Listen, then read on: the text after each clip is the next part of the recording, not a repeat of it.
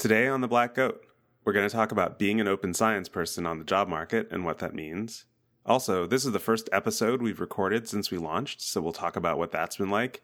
And two, count them, two letters today.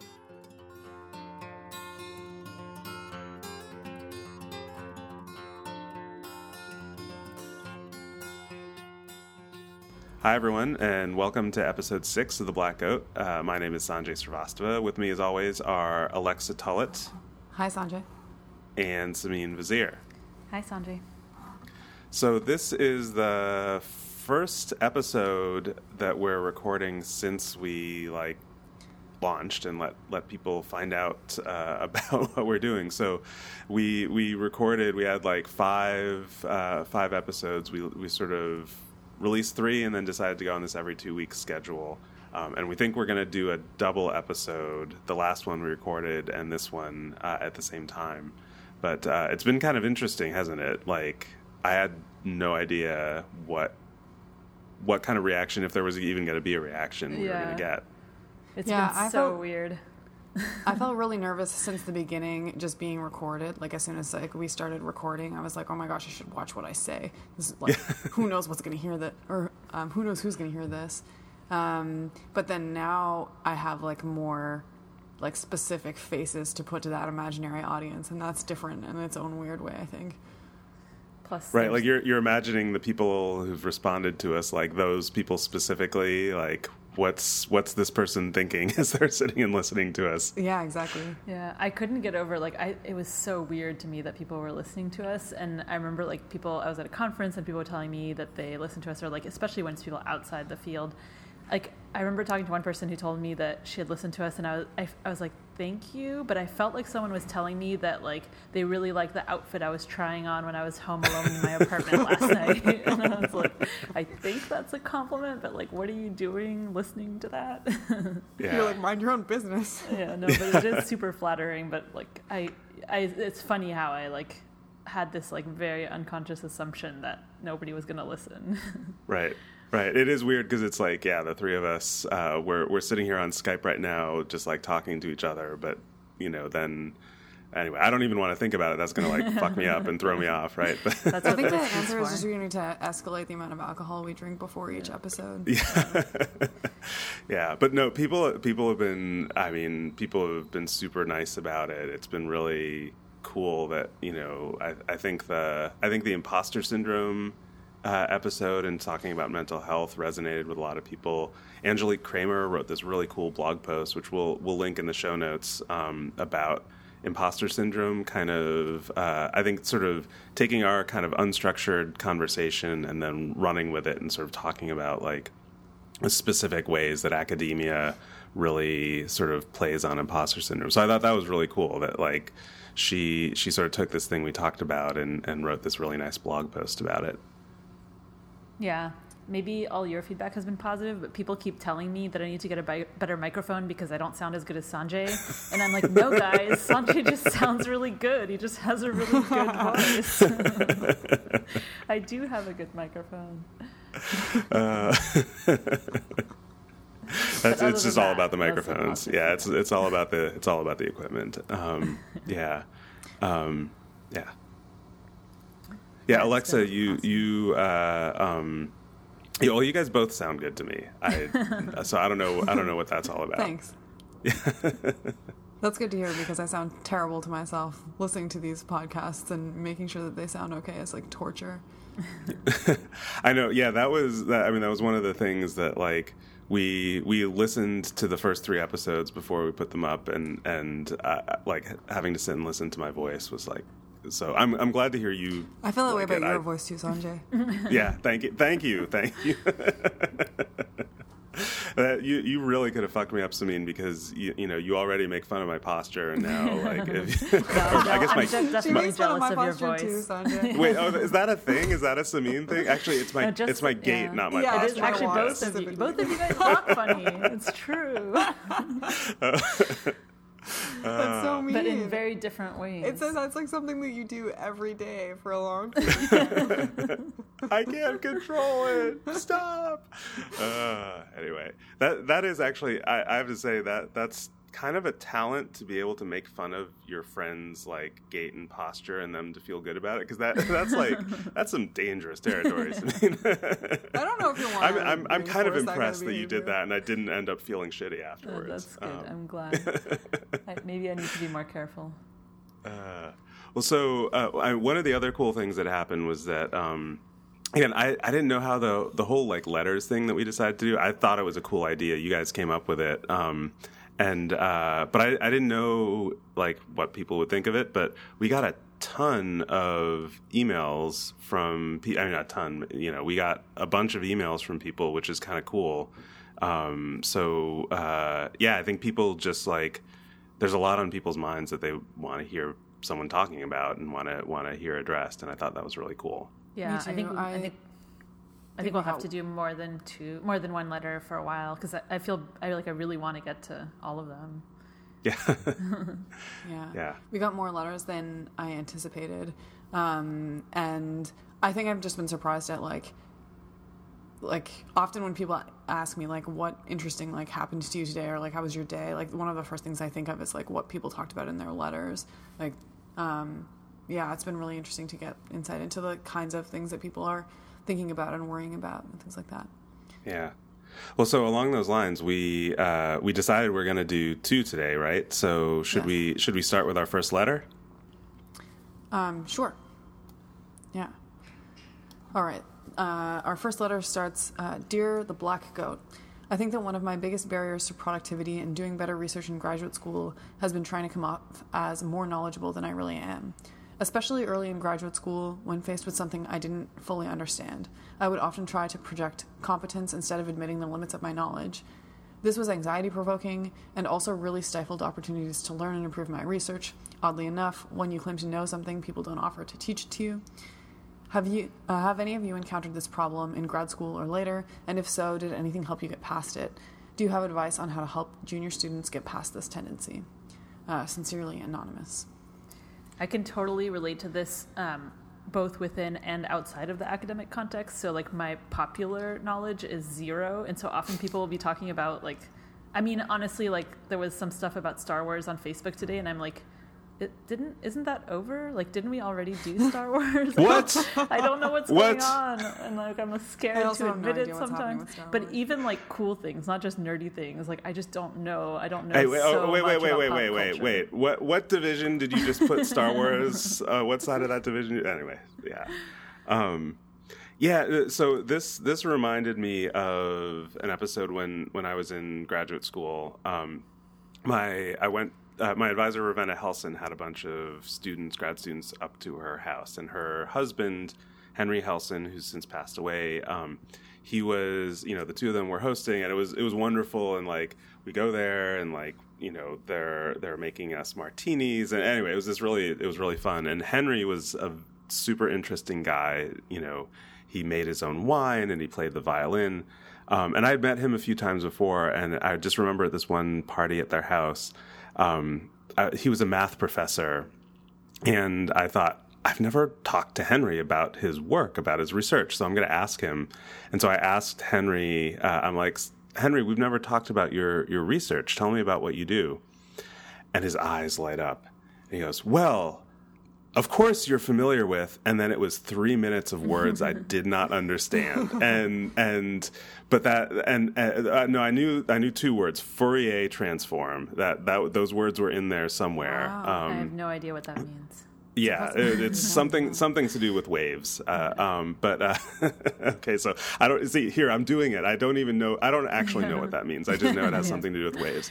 Um, I, I but feel that way it every time someone talks about Poisson distributions. I, I knew what that meant at one point, and then I knew again like two years later, and then like last week someone mentioned it, and I remembered for a minute.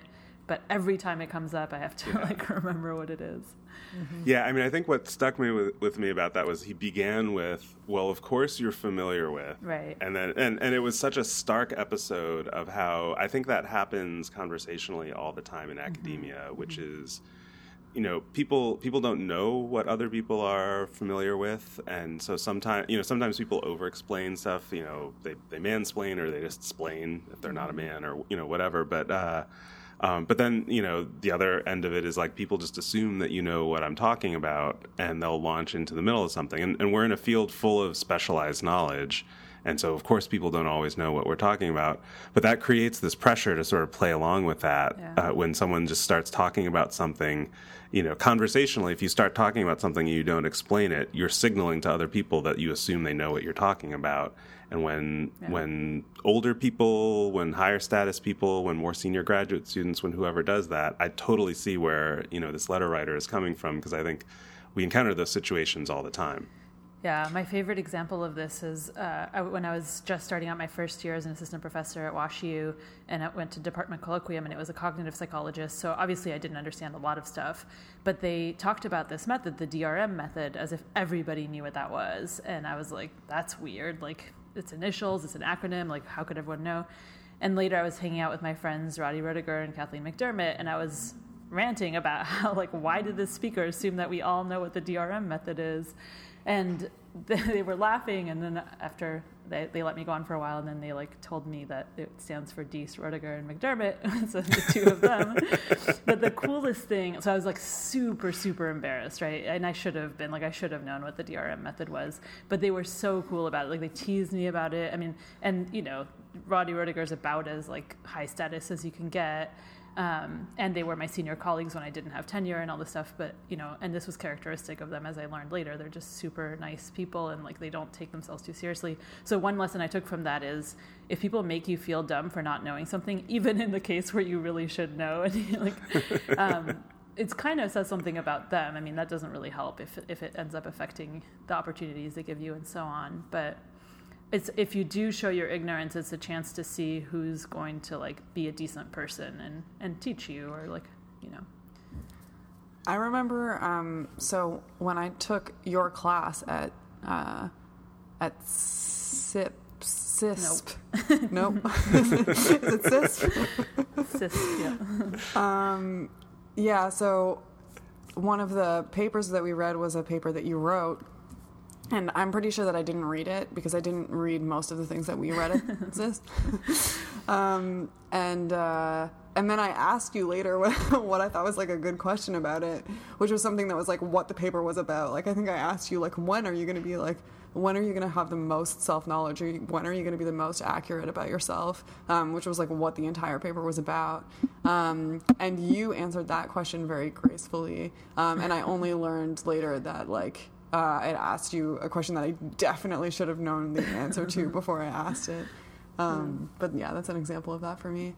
But actually, like, Yeah. so when I read this question, um, I really, I found it really easy to identify with because I think that, um, I think that like I felt that way as well. So I think there's some point in your um, career, maybe it's like in grad school or something, where it's really useful to transition from like trying to demonstrate your uh, intelligence to um, being more open about the things that you don't know. So I think maybe in undergrad, most of the like most of the ways in which you're evaluated involve just like showing what you already know. Um, and so you get used to that being sort of the thing that you're trying to do is like prove the knowledge that you already have. And then I found that like in grad school, I started with that approach where like basically every interaction I was um, like trying to demonstrate what I know and trying to prove myself. Um, and then at some point, I guess like I I stopped doing that, or I tried more to take opportunities to like learn from other people and acknowledge the things that I didn't know. Um, and that felt like a big relief to me, actually. So I felt that pressure to be constantly like um, proving my knowledge to other people. And then when I stopped doing that, uh, yeah, it was like a really nice feeling to to feel like I wasn't always trying to prove myself. And so when grad students ask me if there's like something I would tell my former self or something like that, um, that's usually what I say is that I would tell my former self to like uh, stop trying to prove yourself and start just like trying to like learn from other people. Yeah, I mean, I think having having someone you can talk to and say, "Am I supposed to know this?" Because I think I think a lot of times this, you know, what what the letter writer is talking about is that they're they're you know they feel anxious about uh, admitting the limits of their knowledge. Um, and so finding a person who's safe to do that with can be helpful. Um, uh, you know, there, it, what this reminds me of, and especially you mentioning like undergrads and that kind of thing, it reminds me of there's this really interesting phenomenon that economists have talked about called counter signaling, and it's this idea that people in the middle of a hierarchy often do the most signaling about their competence because, or about whatever resources or whatever it is. Because if you're at the top, you're like, I'm Bill fucking Gates, you know who I am. And if you're at the bottom, it's like I'm, you're at the bottom, and it's the people in the middle and I, I, think there was a study showing that like it was like associate professors or like people sort of mid career the most likely to put comma PhD in their email signatures and mm-hmm. you know and and you see this in branding like in the you know in Ralph Lauren like it's the the sort of the polo line has the giant horse to make sure everyone knows you're wearing polo but then his like three thousand dollar suits that he makes for business people um, don't have any branding on them uh, and and so it just shows up everywhere and so I think this is this is really a sort of middle of the middle of the hierarchy kind of concern where if you're a rank amateur you're not worried about people knowing you don't know because you're not supposed to. And if you're like you know i mean Simine can title her blog sometimes i'm wrong which i think is great but it's like it's it's safer in some ways for for you to do that than for you know a graduate student to to make that kind of signal. Yeah. Mm-hmm. One one thing about this, I think people underestimate how bad it's going to look if they get caught out pretending to know something they don't. Um, mm-hmm. And I actually think that happens quite a bit because usually, like when someone brings something up, if you smile and nod and be like, "Uh huh, I know what you're talking about," then the conversation is going to keep going. And so, mm-hmm. so I learned that. I feel like that I've had that experience many, many times, especially because I'm on the quiet side. So I'm not going to interrupt someone to tell them that I don't know what they're talking about, and then later I realize they assumed that I did, and then I'm like really embarrassed and so on so now I really want to err on the side of like stopping people and be like, no, I have no idea what you're talking about, so we're gonna have to back up here. And yeah, it's a lot easier to do that now.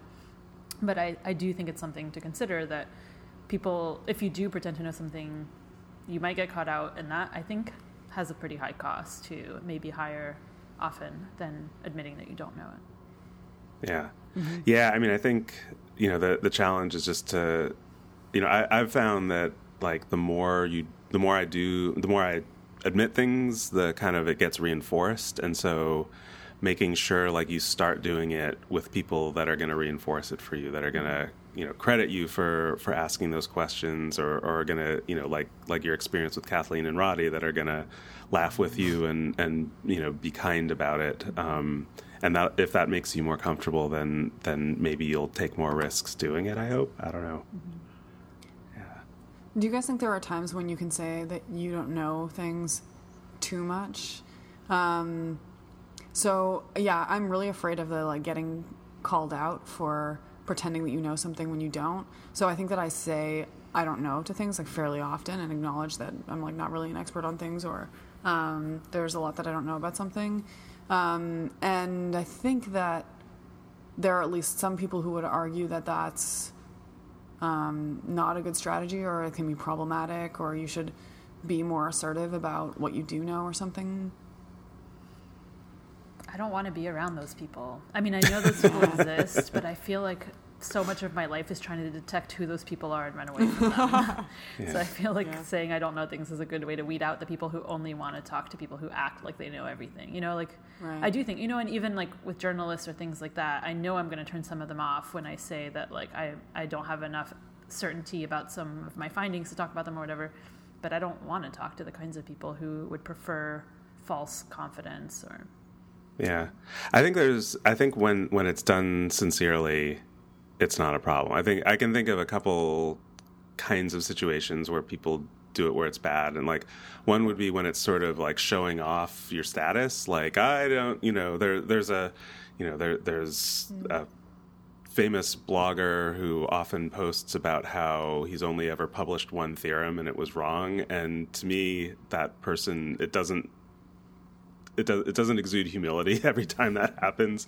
I'm not going to name the person, but uh, people probably know who it is. Uh, um, so I think that that's you know there, there's sort of there's a way it can be kind of show offy. Um, and there's also a way that like feigning ignorance can be used to like drag down a conversation. So there are things like that that I think are problematic. But I think if you like sincerely don't know something, and your sincere read is that it's something that like knowing it would make you part of the conversation or it would be reasonable to ask. I don't think in that in those cases I don't think you can do it too much. I, but maybe I'm wrong.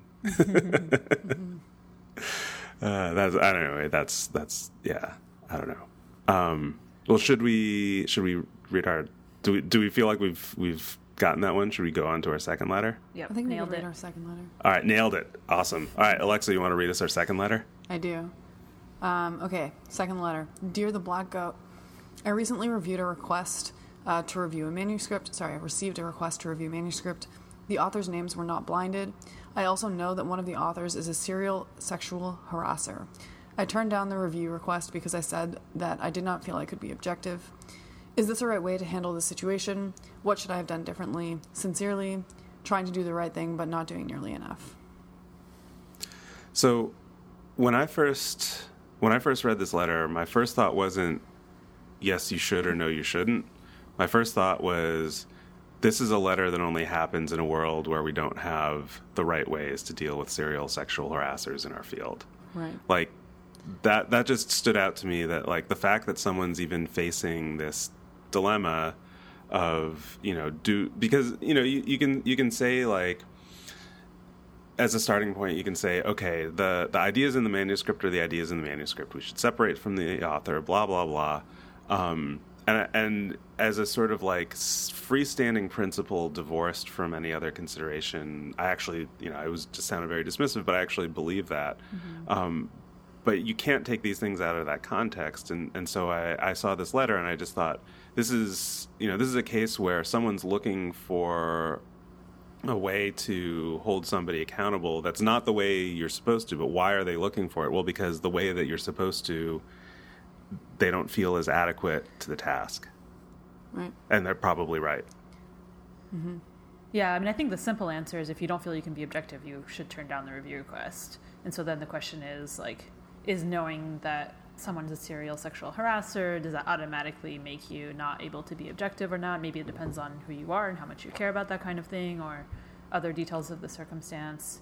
So I think like one clear cut thing I, I feel about this is that if you do introspect and think you can't be objective, then that makes that easy for this specific narrow question. Um, if you think you can, then it's I think more complicated about whether you should trust that self perception or not. And but and that yeah, this is a way to kind of dodge the bigger question because I think that uh, yeah, this is getting at like what should the consequences be. I I don't think the consequences should come into play during the peer review process. Um, but I agree with Sanjay that I think that then that says okay, well, should there be no consequences or when, when should, should it affect like whether you invite somebody to be on your symposium or should it affect you know what kinds of decisions can it affect or can't it and how much can we control those things I'm curious, like in a circumstance like this, how do you indicate to the editor that you have a conflict of interest? Do you just say, like ambiguously, I don't think I can be objective in like reviewing this, so um, I'm going to decline, or do you provide more of an explanation than that? yeah i think you could just say that you can't be objective or you could say that you have a conflict of interest or something like that yeah i don't Uh-huh. think that you usually have to explain what that conflict is Mm-hmm. so let, let me let me just sort of put out uh, an opposite argument just to kind of see what you all think of this which is and this you know i'm thinking of like uh, I, i've seen this play out in like like roman polanski's an example right? Where you know uh, a director who um, uh, raped a 14 year old girl and then fled the country and people celebrate his work and and uh, or do I have to say I can't remember he I think it's unambiguous right? I'm, I don't have to say allegedly I can't remember the details of that case now. Anyway um, uh, I apologize if I'm supposed to say allegedly but fuck it he raped somebody. Um, uh, so so what people will say is, uh, you know they'll make, some people will make this argument look you should separate the work from the author right? That if it's the film stands on its own blah blah blah. And i think that's a more complicated argument in art even than it is in science. But let's say even you accept that people will also say look people like a person materially benefits from their work from the reception of their work they they make money they make status they they all these kinds of things right and so as so I, again i'm not i'm not necessarily endorsing this argument, but I want to kind of play it out. Like somebody, somebody who is doing things that harm science. If they're serially, let's assume that the letter writer means serial sexual harasser of other scientists. This person in in the workplace, yeah. Um, uh, by letting them advance their work, they're advancing their career, they're remaining in the field, able to continue doing this, etc. So again, I, I'm not I'm not sure where I stand on this argument, but I, I think it's one worth sort of articulating to kind of think about because I, it's it's one that I think I've heard serious people make this kind of argument in film and and other places. Yeah.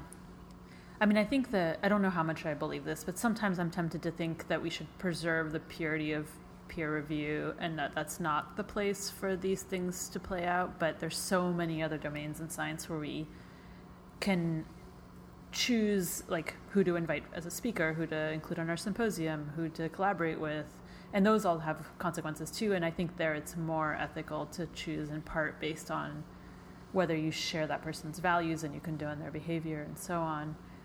Um, but maybe that's too simple of an answer. Well, I think in those cases, you don't have to um, give an explanation for your decision, right? Like, you can decide who you're going to invite to a symposium or who you, you're going to invite um, to give a talk, and you But don't you have to justify your decision, really. You still have an ethical responsibility not to base it on unfair criteria, I think. I agree. Um, but in the situation where you're reviewing somebody's paper and you know you can't be objective, but you have to give a reason why you make the decision on the paper that you do, there you also introduce an element of like um, non-transparency, right? Like you're gonna, let's say you reject this person's paper because you, like in an extreme example, because you want to be punitive um, for their behavior, sort of like outside of this context. Um, then you have to give a fake reason. Yeah, yeah. I think rejecting the person's paper or, or judging it more harshly because of their behavior in another context is totally not okay. Like, I would never consider doing that. I think the question is should you feel ethically compromised? Let's say you agree to review it and you think it's good and you give it a positive review. Like, should you feel like you did something kind of slimy because you helped someone get ahead who, you know, you, when you could have just opted out of that role? Right. Um, I think that's the more complicated ethical dilemma. Hmm. But yeah, I think it's. Yeah. I think everyone would agree that review, agree, accepting the review, and then being biased in a negative direction. I think everyone would agree that's not okay. Maybe not. Maybe it's not as black and white, but I, I think it's clearly not okay. But yeah, then, and but then if you accept the review, then you. Okay, so you, you're saying that you can still reject it, but you have to be I think you shouldn't that you're accept being the objective. review if right. I think you shouldn't accept the review unless you can be sure that you're being objective, which is like very hard to do in this situation. I think, but I don't know. I don't Yeah. know, yeah. Maybe not So- so- impossible, but d- d- that you you feel like you can you know to to sort of maybe you know objective not in a perfect sense but Right. to to a sort of normal amount separate just like you know you would somebody you felt positively about you would try to separate your evaluation of the work from your evaluation of the person so you're saying if it comes down to whether you feel like you could separate your evaluation of the work from the person to the same amount that you normally do or, or normally should strive to. Yeah. I mean i think what it also raises is just that and going back to where I started, that uh, there may sometimes for some people be ways that they have available to them of addressing the underlying sexual harassment issue through appropriate channels or of working to create those channels. And that obviously depends a huge amount on, you know, are we talking about a postdoc reviewing a paper? Are we talking about, you know, a president of an association reviewing a paper, et cetera? Um, yeah, so, so, you know, in an ideal world, you'd address the sexual harassment through channels designed for addressing sexual harassment, and you would address the quality of scientific work through channels for that. And and yeah, and so maybe one way to deal with this situation, even if you accept the review because you feel like you can be sort of, you know, fair enough, is is to you know look for opportunities to make those other changes. mm-hmm Yeah, cool. Right. All right. Uh, so should we should we get on to our main event? yeah, let's do it. the main event. All right. So uh, we wanted to talk today about uh, kind of for our main topic, um, being being an open science person on the job market. That, that was kind of how we framed it when we were sort of brainstorming ideas. And and Simine, I think you were the one who, who said we should start with like, what is that? What is what is the the that feels like to some people that's going to be a loaded phrase open science person like what what do we even mean before we start talking about this uh, yeah what yeah. does that mean yeah i feel like i've heard a lot of people um, say well yeah like i've tripled my sample sizes and i pre-register everything and i disclose everything in my papers but i'm not an open science person because blah blah blah like they hold themselves to an impossibly high standard mm-hmm. and they and in some cases it might just be that they don't want that label they don't identify with it but in some cases i think mm-hmm. they want it and they think they haven't earned it um, and so i think it, one thing we just don't know we don't know the distribution of like what makes you on the high end of the distribution of these kinds of practices if you adopt one or two of them does that put you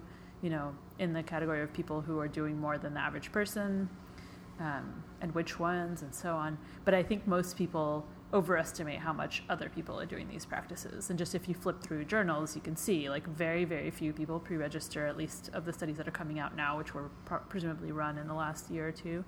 Um, so often, if you're doing, you know, one or two of these practices, and by these practices, I mean like being more transparent, sharing your data, and pre registering, disclosing flexibility in data analysis, things like that um, if you're doing one or two of those things, you're probably ahead of the curve. I mean, it's an empirical question; mm-hmm. we don't mm-hmm. really know.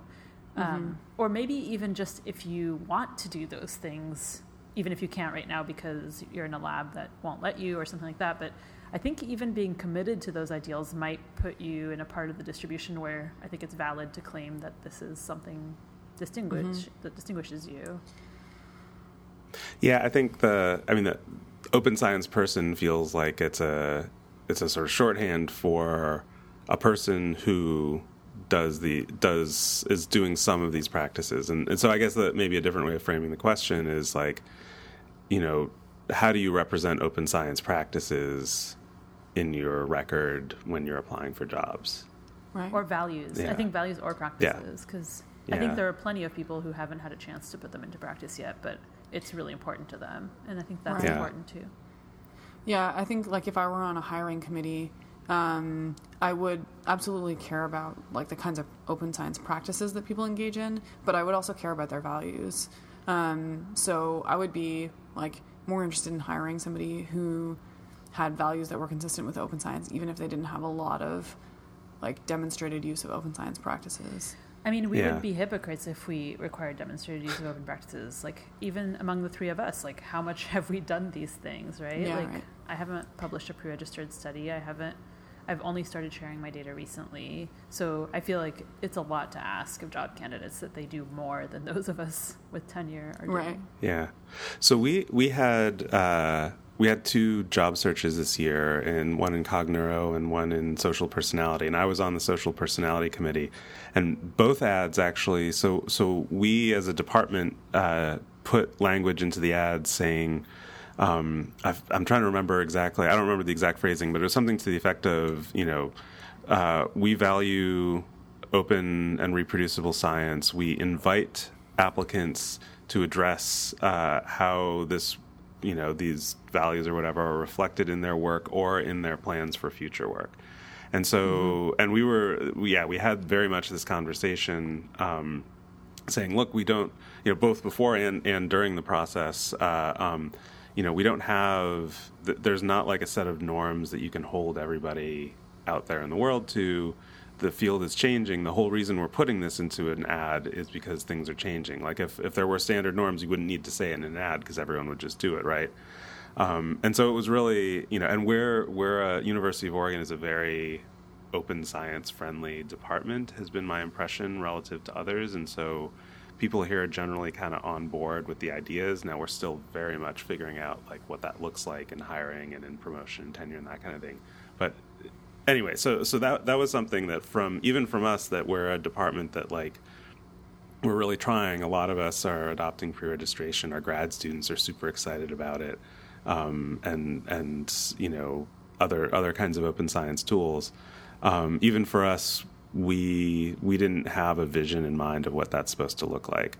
So, and I think that, but that complicates it because I think for applicants, they know that there are some departments out there that are, you know, we're kind of on one end of a continuum, and there are some that are in other places along a continuum, right? Where people might, you know, there might be people who who feel like this is a contested issue, or some of the specific recommendations are contested, or or they feel uneasy, like kind of like the the people who like, well, I'm uh, I'm okay with making my data open, but I'm I, I don't want to be one of these like you know mean people on the internet or whatever Yeah. they think open science is about. So so I think there's I think for for an applicant there's you know there there are some genuine questions where sometimes like in part we put that in our ad because we wanted people to feel comfortable telling us um, and I, I know I've talked to people who they're not sure if uh, what they should say in their application or how they should talk about it because they know that there are places out there that you know there are sort of varied sentiments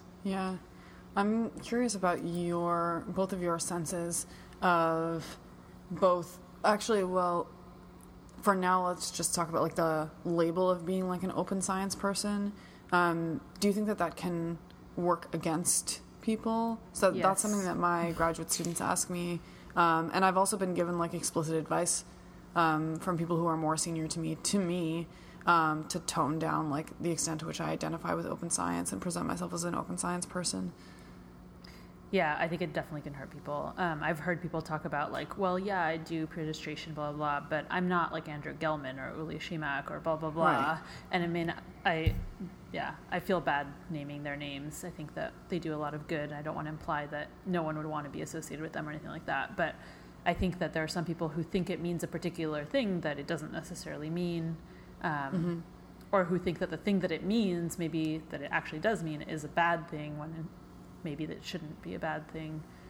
Um, If you were to um, give advice to somebody in terms of how to present yourself, that like, so is it possible to cater to both um, both markets? And if so, like, how do you do that? Like, cater to the people who want you to be an open science person, and cater the peop- to the people who are scared of open science people or dislike them.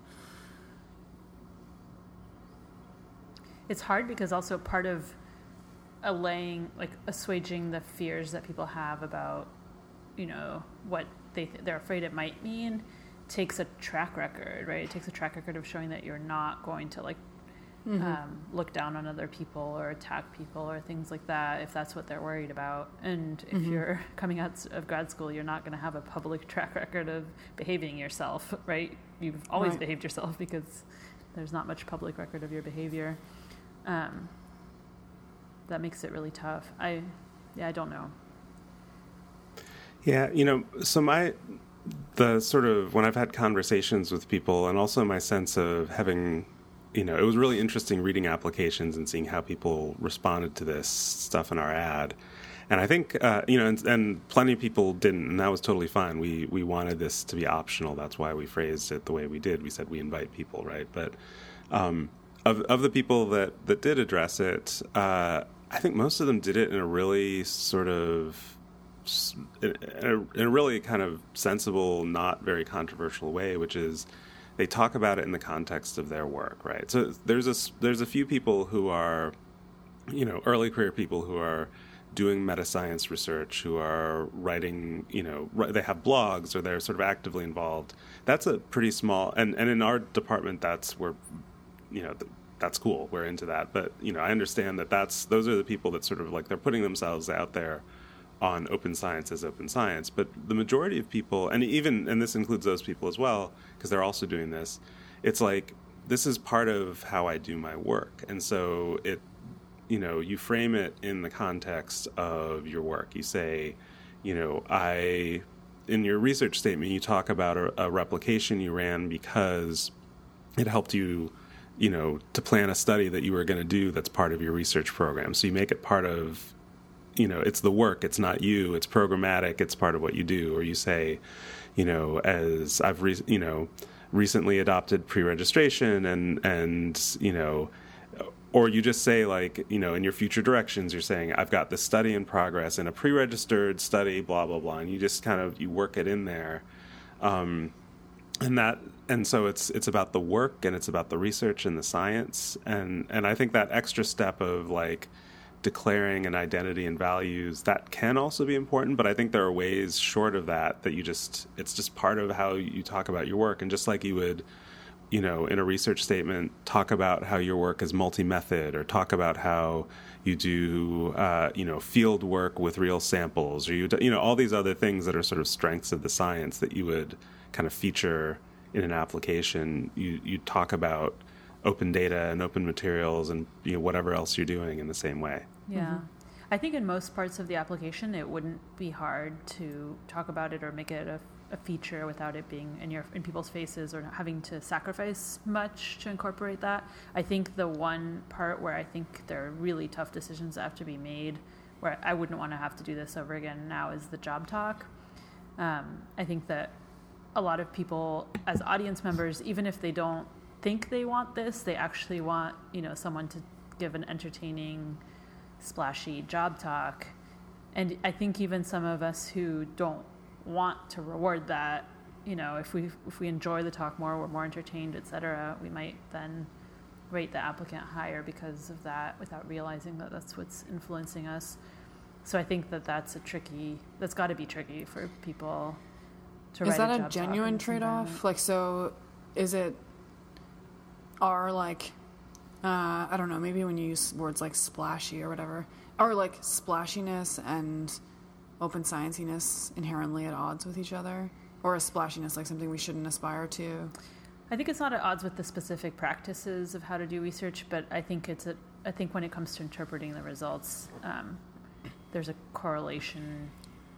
Part of the reason to adopt these practices is to calibrate our confidence more appropriately, and I think when we adopt these practices, the result is often that we realize we shouldn't be as confident as we thought before we adopted these practices. And so, if we want to be true to that in the interpretation, not just in the design and collection of the data analysis, but like then in the interpretation, um, I think it we have to be less bold in what we claim that we know now, which I think puts us in a really difficult position to give a job talk. Right. Yeah.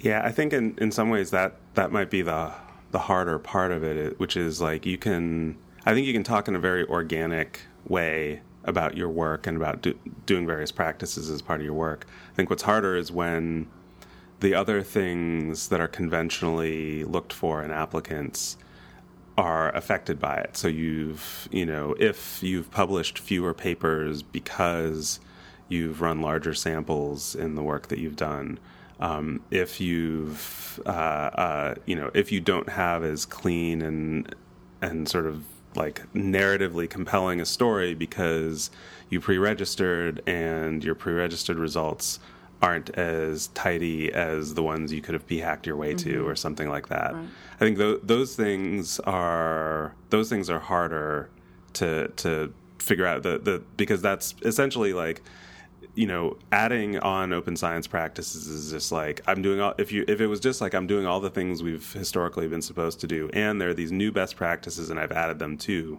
then you're just it's everything and more.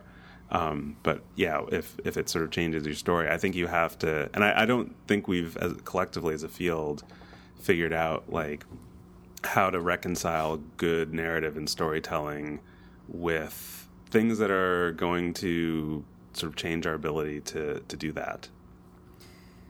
Yeah, but now that I think about like this conversation, I also think I remember even 10 years ago, is that possible? Yeah, 10 years ago I could have been on a search committee and I was um, caring if people were too flashy and even if they had too many publications and so that alone wouldn't be a bad thing, but if they had too many publications and some of them were weak, I think then it like had this multiplicative effect where like if someone had a more moderate number of publications and like one or two a week, I think that didn't hurt them as much as someone who had what seemed like an impossible number and there were signs that some of them were weak, then it makes you worry that like they took shortcuts to get that many. So and that was before replicability and and psych.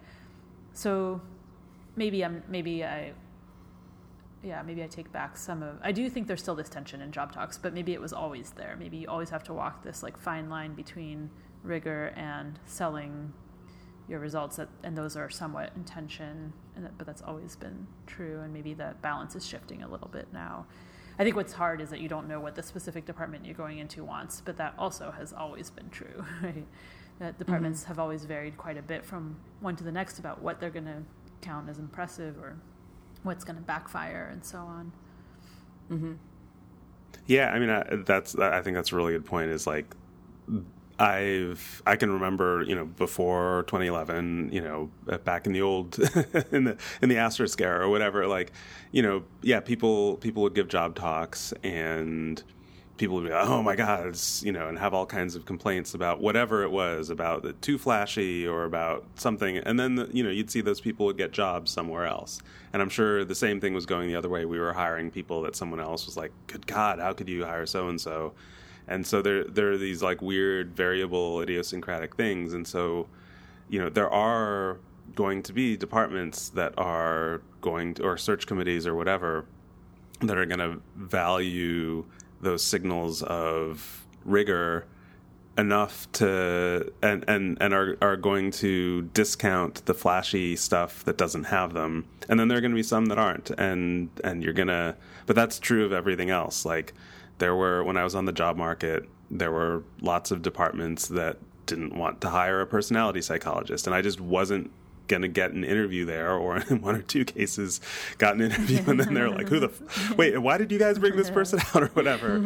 You know, and it was just like, "Look, that's beyond my control. Like that's what I do." Yeah. Um, uh, and and uh, and you know, they they didn't like things about either who I was or the the way that I did my work or something like that. And and so I think to some extent, like you can't you can't be a candidate that's going to appeal to everyone. Um, and so you've just got to like stand by your strengths, which sounds like such a fucking like I've got a job and tenure uh, privileged thing to say. So I, I should somebody should probably smack me for saying that. But it kind of it's it's a little true. I realize it's it's well, more complicated that, than that. You know, many things are just, it's just so hard to predict what's going to get you positive um, attention and things like that. And right. and it's shifting all the time. So like just this week, um, Brian Resnick did a story on Vox.com about a paper that came out on how many atheists are there. It was a Will Gervais paper. Full disclosure, it was published in SPPS. But he said on Twitter that like one of the reasons he wanted to write about this paper in particular is he's been trying to find examples of psych studies that have messy results and not a clear conclusion, but that is still like really interesting. You can tell an interesting story about the process of trying to answer this question and then like some incremental you know knowledge gained without answering the question completely. So like you know who would have predicted that that would be something that a journalist would pick up on? So i think trying to bet on what's going to be like sexy or what's going to be popular um, on the job market or elsewhere is always a gamble anyway. So maybe bet on the thing that you also feel good about doing and feel is right is it is I don't know. I know it's naive. I know it's easy to say from my my position. Yeah, I mean, it it might be naive, but I think that um, I think that people can make a lot of sacrifices when they're trying to anticipate what people prioritize um, on the job market, and I think that um, probably people are I, yeah, this is an empirical question. This is my guess: is that people are going to overestimate how much they'll be punished for, like being identified as an open science person, um, than they actually will be. I think that that if anything, they'll they may be rewarded. Um, so I think that it is a really big sacrifice to sort of like downplay that or hide that or not develop that, just because you're anticipating that people are going to be you're going to be punished for it. Yeah, yeah. We, you know, in our search this year, we I, I don't want to get too much into details of specific people, but you know, I I had conversations with all the candidates before they came out, and sometimes it would come up like, how should I talk about this stuff? Um, and they, you know, they would say, I've been sort of warned to be careful about this. Um, and it, you know, given the kind of department we are, I was like, nope, talk about it. We want to know. Like we we're going to respond really positively to that. Mm-hmm. Um, uh, and and again, I don't I don't discount the fact that like they were getting those warnings. Like I, I don't think they were I don't think they were imagining things right, but uh, mm-hmm. uh, um, that was something that uh, you know played really well here, and and that um, had they had they been too cautious, they wouldn't have shown things about their work that we valued. Yeah. Right. I mean, so here's the story. Uh, I I wasn't on a search committee this year, but I got a phone call from somebody that I know mod- like a little bit, not very well, at another university, who was the chair of a search committee, and they had interviewed a candidate that I also barely know, but this person thought I knew the candidate better, and he called me, and he's and this is not somebody that you would think of as like a major open science person, blah blah, and from a department that you definitely not think of as that kind of department. Um, he called me and they were like about to make the job candidate an offer, but his main reservation was that when he asked the job candidate about these issues, best practices, and things like that, the job candidate had clearly hadn't really thought about it, or that was his impression anyway. Um, and he was worried about that. And this was like, I don't know, this wasn't my department. This wasn't a department that I would have thought of as a department that would care about this. And I, yeah, I thought that was interesting and and gives gives me some pause about repeating this thing that like yeah being an open science person is can hurt you. I think it definitely can hurt you but i also think yeah we underestimate how much this kind of stuff happens of like wait what? You don't you don't know the latest on what's happening? Like that can hurt you too even from people who themselves aren't necessarily the most you know involved in that. Mm-hmm. Yeah, I mean, I think that's that's where like there, there's there's an opportunity to play against type or get, play against people's stereotypes a little bit too, right? So I think there's there's a lot of people, especially kind of uh, more senior, either mid career, senior, who aren't fully plugged into the discussion. They've they're sort of aware that there's a discussion going on around these issues. And there's a part of them that, that kind of is like, yeah, these, these things sound legit. And then there's a part of them that's very sort of hesitant for various reasons because uh, um, they you know they feel like things are getting there's some nasty attacks uh, or they've heard that they you know they they read in the APS Observer that there are nasty personal attacks or or that you know there are all these strident people. Um, and then somebody comes along and they're just talking about their substantive research and they they just bring in these issues in a sort of like this is part of what I do way and it's like oh you're not one of those like scary people that I've heard about. You're and and these things that like part of me has been kind of feeling like yeah maybe there's some maybe there's some legs to this. Uh, um, like you're you're articulating why the, the the thing that I suspect is good about this is good and you're not doing the bad stuff. Um, and so I think there there's yeah there's an opportunity to sort of um, not be the boogeyman um, and to to sort of demonstrate that like you know you're you're doing these things that are part of where the people sort of on some level know that the field is headed. Right. Yeah. I think um, I think if I were advising someone to be like extremely careful, and I was really really worried about um, like a particular job that they were applying to, like it working against them to categorize themselves in that way, there are still a lot of open science practices that you can advertise that are relatively uncontroversial. I think there are things that we've always valued, right? Like, I mean, you can be like reluctant to say that posting your data or your materials um, uh, should be a universal rule, but I don't think that anybody's going to penalize someone for doing it. I think people are only going to be impressed with that, um, like increasing your sample sizes, those kinds of things. I think, yeah, maybe there's a way to talk about those things without like suggesting that you're going to trash someone on Twitter or something. Yeah, and again, I think this goes back to something that's always been an issue when you're on the job market is when you're talking to people who do different research than you. By definition, you've chosen to focus on different topics and different methods, so you have different value judgments about the best way to spend your time and what, what's Right. worth researching. And a trick of being a job candidate is to promote your way of doing things and why why you're studying important topics and using good methods without putting mm-hmm. down what other people the choices they made. And that's true both for replicability related things but even more broadly right? So like if you're an fMRI person and you're going to be interviewing with a bunch of people who don't do fMRI you, there's some small burden on you to make it clear that you don't think that their research is crap just because they don't do the same thing you do um, Yeah. that's Or less- vice versa. right but so i think as personality psychologists we don't have that burden because i don't think anybody thinks that we, we're better than anybody else so that we could even possibly think that we're better than anybody else but there's other right whether it's the method or the topic or whatever right like i think there's always a little bit of a burden on job candidate to show that you're not judging other people who have made different choices than you that are reasonable choices Yeah.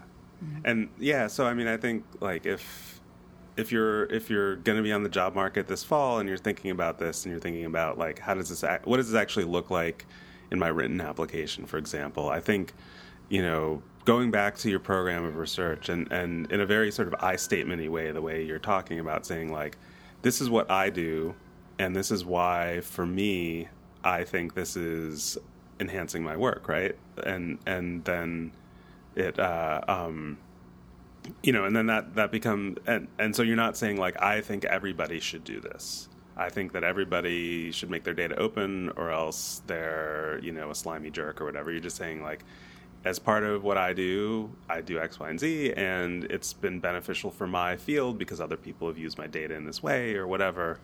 Um, yeah, so, and and that also like sometimes that you know for the people that kind of want to dip a toe and if they sort of feel like you'd be a good colleague in other ways they're like oh and this person could like teach my students how to do this or could teach me how to do this or whatever. You know and I, have seen a lot of that in our department where you know like someone mentions that they use github and somebody will be like oh i, I want my students to learn github or whatever or r you know something like that and so uh, um, yeah, that that was kind of a funny moment. So yeah. I'm sure we don't have any listeners who think this, but just in case we do, if you are somebody who thinks everybody should be doing X and isn't, right? Should you keep that to yourself on the, when you're on the job market? Is that the implication of what we're saying? No, I I think that's just the less careful way. So like I I think that I would encourage someone to um, be vocal about that if that's what they think. Um, but if I were telling someone to be extremely cautious, um, so yeah, I think you avoid some risks by not saying that, but you also avoid some rewards. Yeah, I think I think there are good and bad ways of doing that. I mean, I think like anything else, you would that's part of how you present yourself you have to be ready to defend that right? Like if you if you think everybody should like you know i have a colleague in biology who thinks like everybody in psychology should be studying neurons. And he, he thinks that he thinks that there's no point in doing anything psychological that doesn't have a neuron in the methods. And uh, it's like okay back that shit up because you know i don't agree with you. And so like if uh, um, like if if that's if that's going to be your your position then then be, you, you got to make the case for it, right? Um, you're but I think there's not, another. You're not going to get the job. I'm sorry. like let's just. Well, okay, but then then you're not going to get the job. Yeah. I mean, then so then if you're you, willing you're to, not compatible. Right. So it depends how strongly. But, but there's another way it. of. Yeah, because there's a way that, that, and this is this is a substantive difference. This isn't just a presentational difference. There are people that you know have that, are sort of in that ballpark, but you know the way they approach it is, this is what we should be moving towards, right. And and changing know, the system present, so that people are more incentivized to do it rather than yes and i can present myself as someone who's going to be a resource in you know helping my students and my colleagues move in this direction and that kind of thing. Um, i'm not going to be going around condemning people. I, i'm going to be saying this is an exciting new direction for the field. Um, and you know and again not everyone's going to respond well to that but i think people are going to respond a lot better to that way of presenting yourself. Yeah right. Yeah i think so. I mean i think that the blunt truth is that if you actually don't respect people who don't do X, then you then you, say it so they don't hire well, you. Yeah, you're not because you, you, don't want to work with people you don't respect. Pretending that you respect them and living with that mm-hmm. for not just during the interview, like beyond the interview, or. Yeah. Don't yeah maybe you're you, it, like try to find that rare department where they all do X, but you know, good luck with that because that's going to be hard. Or where they're okay with having people that disagree, right? Yeah, but disagree, but, but so if it's disagreement, that's one thing. But if you really like, if you're judging people for not doing X, be you know that's a that's a really tough position to be in on the job market, and, and I think you either need to get over that and try to find a way to not judge people or like understand where they're coming from and why they're doing it, even though you're convinced it's the wrong thing to do, so that mm-hmm. you can go into it and still have respect for them and, and present it in this more broader way of like let's change the system so that we encourage X rather than blaming individuals. Maybe this maybe this person doesn't exist. Maybe I'm like inventing a job. No, they, they, they do. I'm just I'm not sure I want to help them get a job. Yeah, right, right. No, like I want to I want to help the people that have a vision of what they want science to be. And some people, their vision is what everyone should be doing, and that's great. And I think there are ways to do that. I think I'm I'm if you're a finger wagger, uh, you're yeah, you know yeah. Uh, I, I'm you know like And it really shouldn't. that's not that's not going to get you a job. and it shouldn't be that hard to have perspective taking and compassion for people who aren't doing what you think they should be doing like it once you actually talk to people and listen to them if you don't still if you can't find a way to respect them and want to help improve the broader system then yeah like maybe you're just way too demanding of other people Basic. Basically, if you're a dick about open science, maybe you shouldn't have a job. okay cool Well, that pretty much that pretty much sums it up. I think. Oh, oh, should that be our episode title? Also, if you're a dick about it, anyway. Okay. Um. Uh. How to get a job for okay, is nice that- open science people Yes. There we go. Uh, Not dick open science people. uh, all right. Do is that really how we're gonna end it? I'm. I know, I'm fine with that. But uh, yeah i think so okay. I think we've, I think we've well, uh, um, well, this is this has been fun. Uh, so, uh, listeners, you have been listening to the Black Goat podcast. Uh, you can find us on Twitter at Black Goat Pod. You can find us on Facebook. Uh, you, our website is www.theblackgoatpodcast.com. You can email us at letters at blackgoat or sorry letters at theblackgoatpodcast.com and I think that's it. We'll see you next time.